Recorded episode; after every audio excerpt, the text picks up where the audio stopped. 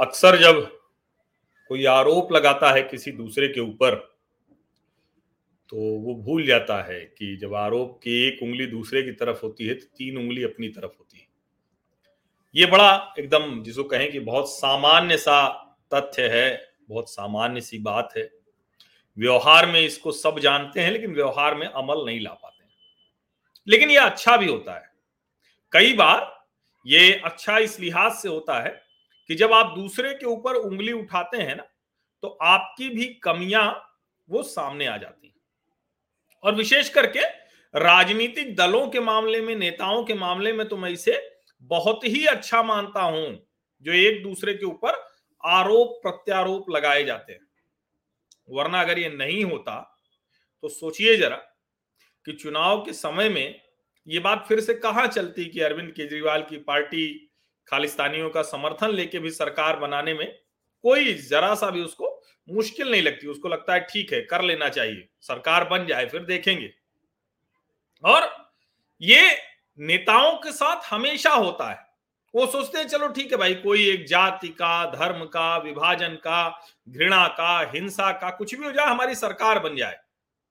हालाँकि वो ये बात भूल जाते हैं कि इस बुनियाद पर बनी सरकार वो उसी को आगे बढ़ाएगी। अब आज सुबह सुबह जब वोट डालकर चरणजीत सिंह चन्नी जी निकले तो उन्होंने एक बात कही।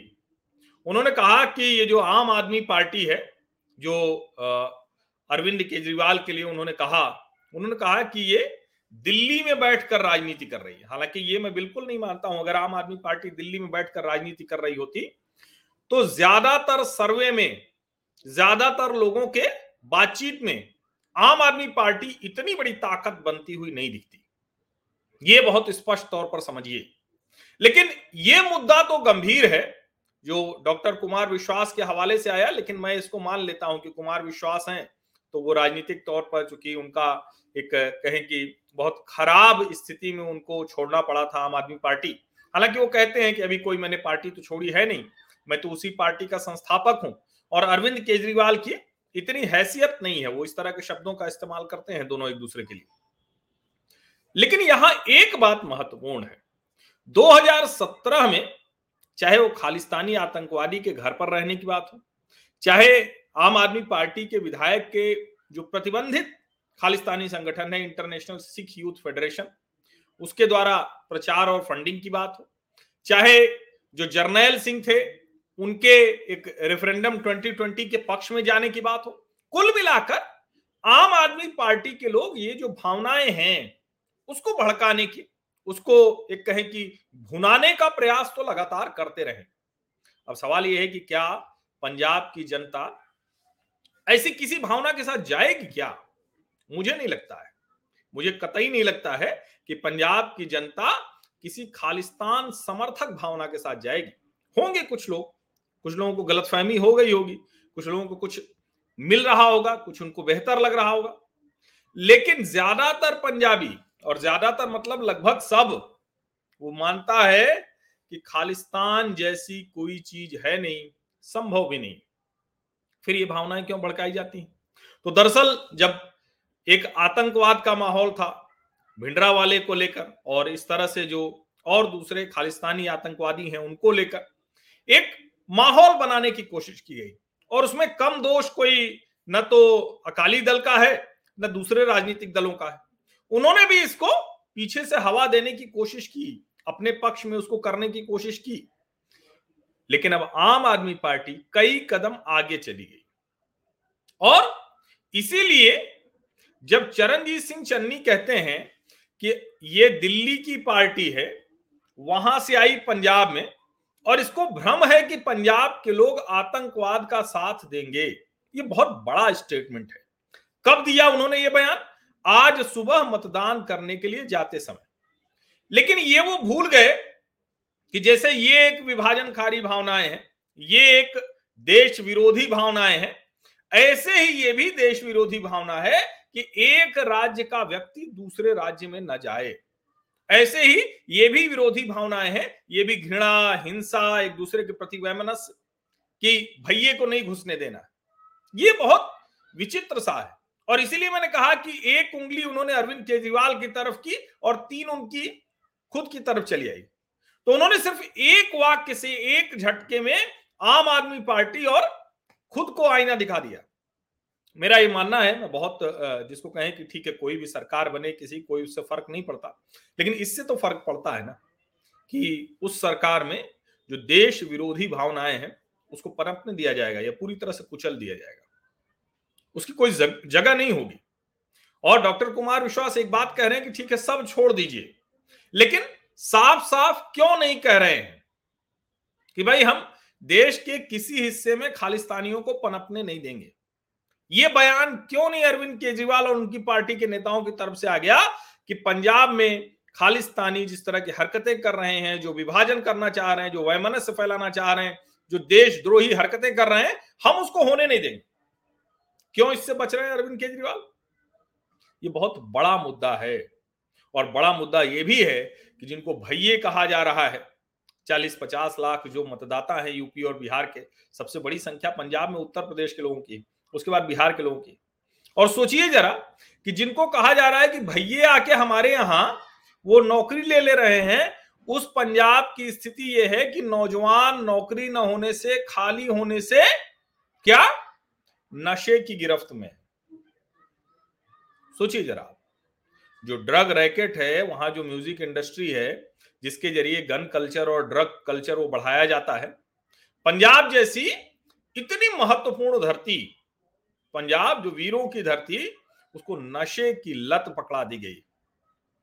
ये सब कांग्रेस के और अकाली के राज में ही तो हुआ ना। हुआ या नहीं हुआ? और पंजाब की जनता, मुझे लगता है कि अब कम से कम कहीं जाके तो सोचेगी। और आज का जो मतदान है, मैं तो कहता हूँ कि आप में से जितने लोग अगर आपके पंजाब, आप पंजाब से हैं, पंजाब में आपके जानने वाले हैं तो ये वीडियो ज़रूर भेजिए। मेरा यह मानना है कि कोई भी जो पढ़ा लिखा समझदार पंजाबी है, वो खालिस्तान समर्थक और जो वैमनस्य फैलाने वाली, विभाजन कराने वाली जो नीतियाँ हैं, भैये को नहीं आने देंगे, उसके खिलाफ वोट करेगा। करना भी चाहिए। सोचिए ना, रोज़गार आपके लिए मुद्दा क्यों नहीं है? होना चाहिए ना। आप लोगों को जाना पड़ता है, कनाडा जाना है, पासपोर्ट की लाइन में खड़े हुए हैं कि पासपोर्ट लेके बन गया है तो वीज़ा मिले जल्दी से जाएँ। वहाँ क्या स्थिति होती? है जो खेती की ज़मीन है वो पूरी तरह से बंजर होती जा रही है क्योंकि धान ही उगाना है, गेहूँ ही उगाना है। ये बहुत गंभीर मसले हैं, छोटे किसान, जिनको अपनी उपज की कीमत तय करने का अधिकार मिल जाता कृषि कानूनों से। क्या किया? बड़े, मज़बूत आढ़तिये कमीशन एजेंट उनके फेर में फंसकर और उसमें बड़ी भूमिका खुद कैप्टन अमरिंदर की थी। वो सोचते थे कि हम गांधी परिवार से लड़ लेंगे। उनको समझ में ही नहीं आया कि गांधी परिवार ने इस बार बहुत शातिर तरीके से उनको भी निपटा दिया और सिद्धू को भी निपटा दिया। मैंने कहा भी था टीवी चैनलों पर कि इसके लिए रा, राहुल गांधी की प्रशंसा की जानी चाहिए। अब ये अलग बात है कि सिद्धू इतनी आसानी से तो बैठने वाले नहीं है। वो अभी भी कह रहे हैं कि बनूँगा तो मैं ही बनूँगा तो मैं ही। अब देखिए क्या होता है। लेकिन एक उंगली अरविंद केजरीवाल की तरफ़ तीन उंगली अपनी तरफ़ पंजाब का नौजवान, पंजाब का मतदाता, पंजाब का संभ्रांत वर्ग, पंजाब का पढ़ा लिखा वर्ग, पंजाब का किसान, पंजाब की महिलाएँ अपने बच्चों को ड्रग और गन कल्चर से दूर ले जाएँगी, इसके लिए वोट करेंगे। किसानी की, खेती की सही मूल्य उसका सही मिले, इसके लिए वोट करेंगे। जो नौजवान है उसको रोज़गार मिले, इसके लिए वोट करेंगे। और मुझे लगता है कि इस बार ये होगा लंबे समय से चला आ रहा है कि इस पार्टी को वोट, उस पार्टी को वोट। तो कम से कम पार्टी वार्टी छोड़िए ना। जो आपको लगे कि ये है जो इन मुद्दों पर पंजाब के जो सबसे ज़रूरी मुद्दों पर है, उस पर जो पार्टी काम करेगी, उसको लेके आगे बढ़ेंगे। अच्छा एक और गंभीर बात है, इसको मैं कह के अपनी बात खत्म करूँ। भ्रष्टाचार भले ही किसी भी राज्य में उस तरह से मुद्दा नहीं रहता, लेकिन सोचिए, पंजाब में मुद्दा क्यों नहीं बन पाया? वहाँ तो तथाकथित तौर पर एक ईमानदार पार्टी बनी, गई थी, आम आदमी पार्टी। लेकिन जानते हैं, आम आदमी पार्टी ने 48 घंटे 24 घंटे 36 घंटे, एक हफ़्ते पहले आए, अकाली और कांग्रेस के जो भ्रष्टाचारी नेता थे, उनको भी अपने साथ ले लिया। तो अब कोई भी, सोचिए, कोई पार्टी, इसमें कोई पार्टी बची नहीं है, कोई भी पार्टी वहाँ भ्रष्टाचार के मुद्दे पर बात ही नहीं कर रही। क्योंकि सबको लगता है कहाँ से बोलेंगे। कल मुझे हमारे साथ जुड़े हुए थे पंजाब से तो उन्होंने कहा कि जो सबसे अमीर कैंडिडेट है वो तो आम आदमी पार्टी का है इस चुनाव में। सोचिए, ये बड़ा महत्वपूर्ण है। और इसीलिए मुझे लगता है कि आपको तय करना पड़ेगा। आप जो पार्टी है, जो कहें कि आपको लगता है उस तरह से वोट न करें, वोट ऐसे करें कि जो इन मुद्दों पर कैंडिडेट अच्छा हो। जो खालिस्तान समर्थक नहीं हो, एक राज्य के लोगों को दूसरे राज्य से लड़ा नहीं रहा हो, जो पंजाब के नौजवानों के लिए रोज़गार खोजे, जो पंजाब के किसानों को एमएसपी के चंगुल से बाहर निकाले। सोचिए जरा ये सब। भैयों को कहते हैं, भैया तो देश भर में नौकरी, रोज़गार सब करके सब चला रहे हैं।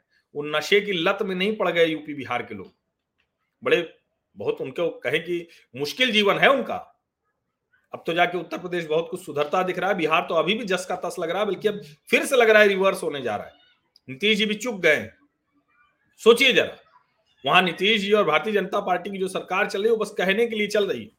और इसी तरह चलती रहे तो लोग भूल जाएँगे भाई, कितने सालों तक आप उसी लालू जी का जंगल राज, लालू जी का भ्रष्टाचार उसी नाम पे वोट देते रहे। देना भी नहीं चाहिए। ये टेकन फॉर ग्रांटेड वाला सिस्टम राजनीति में नहीं होना चाहिए। आप सभी लोगों का बहुत बहुत धन्यवाद इस चर्चा में शामिल होने के लिए। और मैं कोशिश करूँगा, क्योंकि लगातार चैनलों पर रहना है तो उसके बीच में जब भी अवसर मिलेगा तो आपसे बात करूँगा ज़रूर। और अभी शाम को एक उत्तर प्रदेश की चर्चा तो होनी ही होनी, तीसरा चरण है, बड़ा महत्वपूर्ण चरण है। बहुत बहुत धन्यवाद।